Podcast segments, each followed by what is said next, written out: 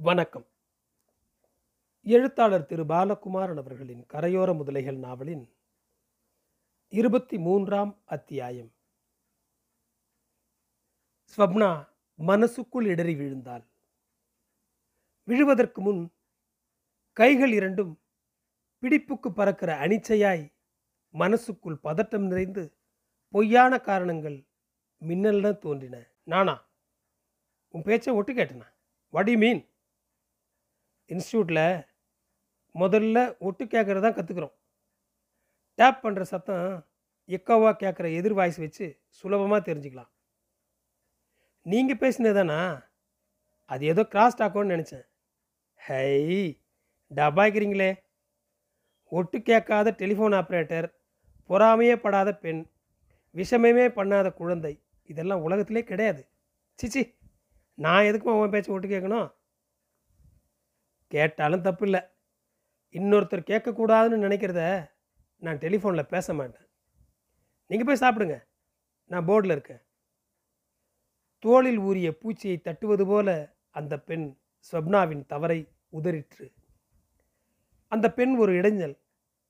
Telephone board முழுவதும் ஆட்சி செய்து கொண்டிருக்கும் தனக்கு கண் மறைக்கிற இடைஞ்சல்.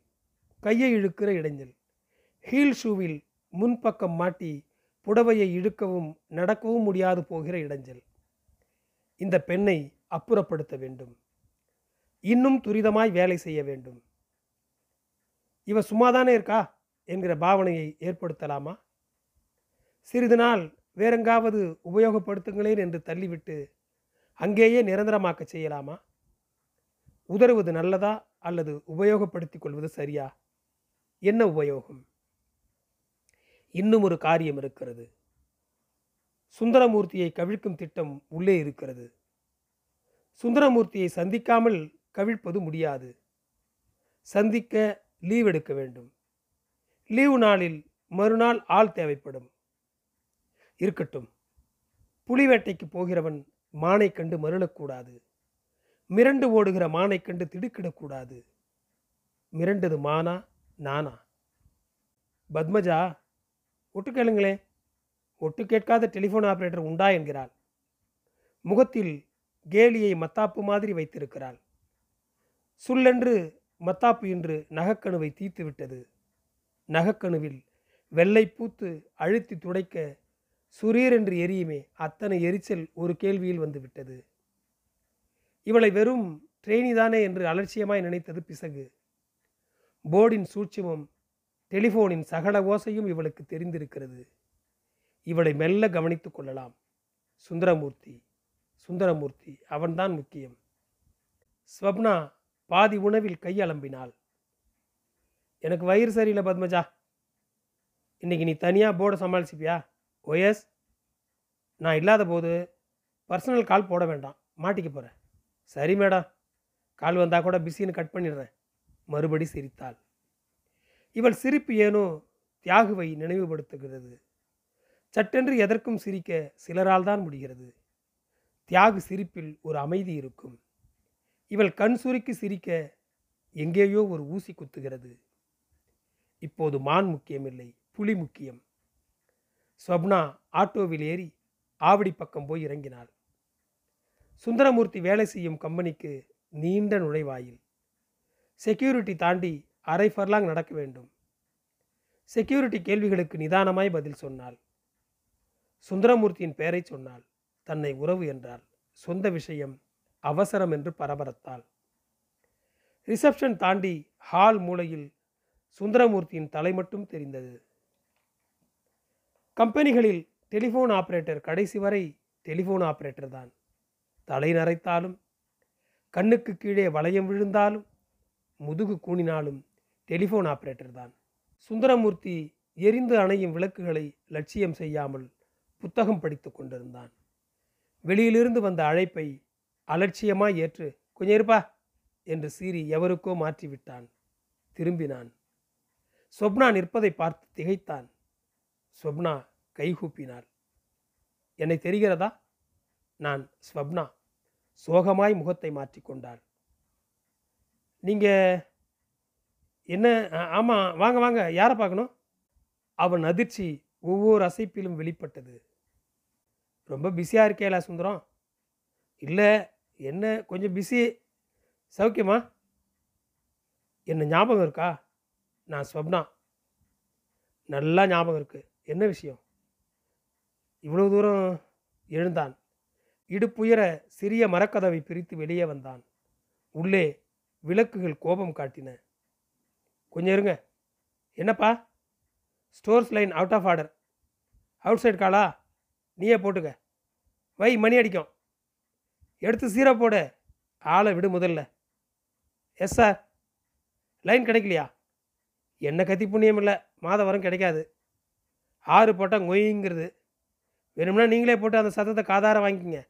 லைன் தரேன். எஸ் பத்து நிமிஷம் ஆகும். உங்கள் வீட்டுக்காரிகிட்ட பேச நேரம் காலம் இல்லையா? வைப்பா ஃபோனை சொல்லுங்க. என்ன வேணும்? கடைசி வார்த்தையை இவளை பார்த்து கேட்டான். ரொம்ப பிஸியாக இருக்கேள் போல இருக்கே. அது கிடக்கட்ட சொல்லுங்க. நான் ஒரு இடைஞ்சலில் மாட்டின்னு இருக்கேன் உங்கள் உதவி வேணும். என்ன? ரொம்ப சண்டை போட்டுட்டு திரும்பி வெட்கம் இல்லாமல் வந்து கேட்குறேன் எனக்கு வேறு வழி தெரியல. அதனால் வந்தேன். என்ன உதவி? அவன் குரலில் சிநேகமில்லை. பயம் தெரிந்தது. விலகி ஓடும் தன்மை தெரிந்தது. உங்களை பார்க்கவே கூடாதுன்னு தான் இருந்தேன். கடவுள் என்னை மறுபடியும் உங்களை பார்க்க வச்சுட்டான். கேட்குறதுக்கே கூச்சமாக இருக்கு. சொல்லவும் முடியாமல் மெல்லவும் முடியாமல் தவிக்கிறேன். சொப்னா முகத்தை பொத்தி கொண்டாள். அழுகை அவளுக்கு சுலபமாய் வந்தது. உடம்பு குலுங்கி ரிசப்ஷன் ஹாலில் விம்முகிற சொப்னாவை அவன் வியப்போடு பார்த்தான். காசு கேட்க வந்திருக்கிறாளா? அவனிடம் பதினோரு ரூபாய் நாற்பது பைசா தான் இருந்தது. ஸ்வப்னா இன்னும் இளமையோடு இருந்தாள். குனிந்து முகம் பொத்தி அழுகிற போது முதுகின் இறுக்கமும் இடுப்பு சதையின் மடிப்பும் தோல் சரிவின் மினுமினுப்பும் பார்க்கையில் பசி உண்டாயிற்று. மனசு பழைய நினைவுகளில் அலைய துவங்கிற்று. இவளை எனக்கு தெரியும். இவள் உடையிட்டு மறைத்து வைத்திருக்கிற இடங்களை நான் அறிவேன் என்கிற கர்வம் பொங்கிற்று. ஆண் வழி வழியாய் செய்கிற தவறு அது. உடம்பு தெரிந்துவிட்டால் பெண்ணின் மனசும் தெரிந்த மாதிரி ஒரு பிரம்மை. பெண்ணின் மனமறிய உடம்பு ஒரு வாசல். வாசலோடு ஆண்கள் நிற்பது தொடர்ந்து நடக்கும் பேதமை.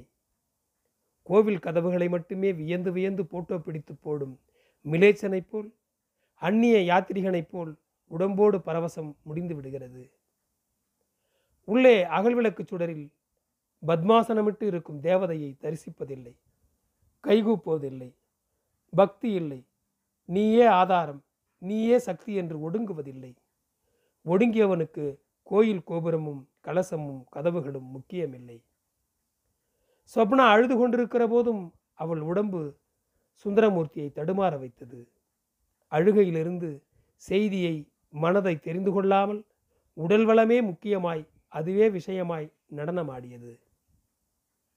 சுந்தரமூர்த்தி இயல்பிலேயே கெட்டிக்காரன். ஸ்வப்னாவின் அழுகையை ஊன்றி கவனித்திருந்தால் அதன் பொய்மை உள்ளே பொறி தட்டி இருக்கும். சப்பாத்தி கள்ளியின் பசுமை மட்டுமே கண்ணுக்கு பட மென்றுவிட்டு வாயெல்லாம் ரத்தம் ஒழுக நிற்கும் மாடு மாதிரி ஒரு அவஸ்தையான காலத்தின் வலையில் விழுந்தான். என்ன வேணும் சொப்னா ஏன் அழறீங்க? ஒன்றுமில்ல சுந்தரம். நீங்கள் போர்டை கவனிங்க. லஞ்ச் டயத்தில் சொல்கிறேன் போர்டு என்றைக்கும் இப்படி தான் கொர கொரன்னு கத்தின்னு இருக்கோம். நீங்கள் சொல்லுங்கள் எனக்கு வீடு சரியில்லை சுந்தரம். ம். புகுந்த இடமும் சரியில்லை. என் தலையெழுத்து நான் அழகாக பிறந்திருக்கக்கூடாது அவருக்கு எப்பவும் என் மேலே சந்தேகம் பொறாமல் தினம் ஏதாவது சண்டை.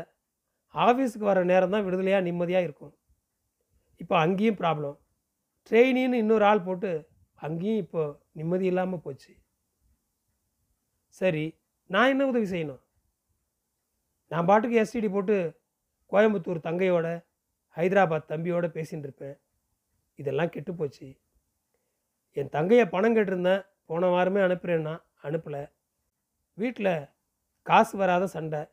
ரெண்டு லெட்டர் போட்டோம் பதில் இல்லை. பணம் கொடுத்து ட்ரெங்கால் பண்ண வசதி இல்லை. கோயம்புத்தூர் ஒரு எஸ்டிடி பேசணும். யோசனை பண்ணி பார்த்தேன். உங்களை விட்டால் வேறு ஆப்ரேட்டர் தெரியாது எனக்கு. எண்பது பைசா பஸ் டிக்கெட் எடுத்து இங்கே வந்தேன். என் தங்கையோட ஒரு மூணு நிமிஷம் பேசணும் சுந்தரம். சுந்தரமூர்த்திக்கு உள்ளே அப்பாடா என்று இருந்தது இவ்வளவு பெரிய கம்பெனியில் மூன்று நிமிஷம் எஸ்டிடி ஒரு விஷயமே இல்லை. மாதம் பத்தாயிரம் ரூபாய் டெலிஃபோன் பில் கட்டும் கம்பெனி. இதில் ஒரு எஸ்டிடியை ஆத்தோடு போகிற தண்ணி ஐயா குடி அம்மா குடி. முடியுமா சுந்தரம்? No problem. ஆனால் சத்தம் போடாமல் லோக்கல் கால் மாதிரியே பேசு. தெரியும் சுந்தரம். உங்களுக்கு எப்படி நன்றி சொல்கிறதுனே தெரியல. சுந்தரமூர்த்தி போர்டை நெருங்கி கார்டுகளை சொருகி கோயம்புத்தூர் நம்பர் போட்டான். ஸ்வப்னா சொல்ல அடுத்த எண்களையும் சுழற்றினான். ரிங் கேட்டால் கொடுத்துருங்க சுந்தரம். உங்கள் குரல் கேட்டால் தப்பாக நினச்சிப்பா என் தங்க. என்ன தப்பாக நினைக்கிறது? உன் குரலுக்கு முன்னாடி ஆம்பளை குரல் கேட்டதே யாராவது பக்கத்திலே உட்காந்துருக்காங்களான்னு கேள்வி வரும். எதுக்கு தான் பயப்படுறது பொம்மநாட்டின்னு ஒரு விவசாயே இல்லையே? ரிங் சப்தம் கேட்டதும் ஃபோன் சொப்னாவிடம் மாறிற்று. எதிர்முனையில் ஏதோ வியாபார குரலாய் யார் என்று கேட்க ஸ்வப்னா மெல்ல இறைந்தாள். மாலதி என்னம்மா பணம் அனுப்புகிற நீ அனுப்பவே இல்லையே? என் நிலைமை ரொம்ப மோசமாக மாறி இருக்கு மாலதி. ப்ளீஸ் அனுப்புமா? மணி ஆர்டர் செய் செக் வேண்டாம். குனிந்து நெகிழ்ச்சியாய் பேசியவள் கண்ணுக்கு விருந்தாய் இருந்தாள். தொடர்ந்து யார் யாரையோ குசலம் விசாரித்தாள். என்னால் இனி அடிக்கடி ஃபோன் பண்ண முடியாதமால ஆஃபீஸில் ரொம்ப ஸ்ட்ரிக்ட்டு எஸ்டிடியெல்லாம் செய்ய முடியாது. ஸ்வப்னா பயத்துடன் சுந்தரமூர்த்தி எச்சரித்தான். ரிசீவரை பொத்தி கொண்டு அவனுக்கு சாரி சொன்னாள். தொடர்ந்து பேசினால் ஐந்தரை நிமிடம். எதிர்ப்புறம் கிராஸ்டாக் என்ற நினைப்பில் அந்த வியாபார குரல் hello hello wrong number hello என்று கேட்டுக்கொண்டிருந்தாலும் தன் வசனங்களில் கவனமாய் இருந்தாள். இறை மிரண்டு உட்கார்ந்திருந்தது. அவள் பேசி முடித்ததும் துண்டித்து கொண்டது. எழுந்து அவளுடன் வாசல் வரை வந்தது. நன்றியை மிதப்பாய் ஏற்றுக்கொண்டது. தப்பாக நினைக்காதீங்க சுந்தரம் உங்கள் வீட்டில் எல்லாரும் சௌக்கியமா? குழந்தைங்க எப்படி இருக்காங்க? முதல்ல நீங்கள் எப்படி இருக்கீங்க? சுந்தரமூர்த்தி மிரண்டான். இந்த சௌஜன்யம் தாங்காமல் நெளிந்தான். பொண்ணு ப்ளஸ் டூ முடிச்சிட்டா அதே வீடு தான் அப்படியே போயின்னு இருக்கு மறுபடியும் தப்பாக நினைக்காதீங்க. நீங்கள் மாறிட்டீங்களா இல்லையா? அது முக்கியம் எனக்கு. நான் மாறிட்டேன். என் குழந்தைகளே எனக்கு உலகம்னு இருக்கேன். வேறு வழி இல்லை. பொண்ணுக்கு இன்னி தேதிக்கு புருஷனை விட குழந்தைகள் தான் முக்கியம். அதுகள் தான் துணை. இன்னும் நீங்கள் மட்டும் ஹோட்டல் போண்டா சாப்பிட்றீங்களா? இல்லை சொப்னா நானும் மாறிட்டேன். பொண்ணு பெரியவளாயிட்டா.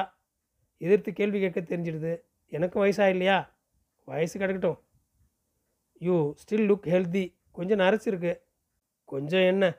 நிறைய நரைச்சிடுச்சு. டை போட்டிருக்கேன். ஐயோ வெளியே சொல்லலாமா? சாயம் பூசிக்கிறத? உங்கள்கிட்ட தானே சொல்கிறேன் எங்கிட்ட தானேன்னா என்ன அர்த்தம்? அந்நியம் தானே நானும். அந்நியந்தான் இன்னி தேதிக்கு வேறு மனுஷி தான். ஆனால் ஆனால் ஒன்றுமில்ல சொப்னா. சொல்லுங்க சுந்தரம். ஒன்றுமில்ல வார்த்தை தானே சுந்தரம். மனசில் இருக்கிறத சொல்லா சொல்ல போகிறேன் அவ்வளோதானே வலுக்கட்டாயமாக படுத்த போகிறீங்க நெருப்புன்னா வாய் வந்துடுமா வேகம். உடனே இல்லாது போனாலும் வார்த்தை பொறி மனசு சத்தையில் விழுந்து சந்தர்ப்ப காற்று வீசுகையில் புகைந்து புகைந்து வெப்பம் அதிகரித்து திடுமென தழலாய் உயரும். தழல் பரவ பரவ சகலமும் வேகும். வார்த்தையில் அமைதி முக்கியம். மனசு சுத்தம் அவசியம். சந்தர்ப்ப காற்று சுழட்டி அடிக்கையில் கட்டுப்படுத்த புத்தி என்கிற சாளர கதவு உதவும். இல்லையெனில் வார்த்தைகள் மனிதனை வாரி கவிழ்த்துவிடும். நெருப்பு என்றாலும் வாய் வெந்து போகும். இன்றில்லை எனினும் என்றாவது ஒரு நாள் தீ பரவ காரணமாகும். ஸ்வப்னா அவனை பேச வைத்தாள். பேச்சில் நெருப்பை வைத்தாள். சுந்தரமூர்த்தியின் மனக்குப்பையில் அக்னி துண்டுகள் விழுந்தன. புகைந்தன. ஸ்வப்னா தாம் தருகடுதீம் தருகடுதீம் என்று பேயாய் நடனமாடத் துவங்கினாள். நன்றி தொடரும்.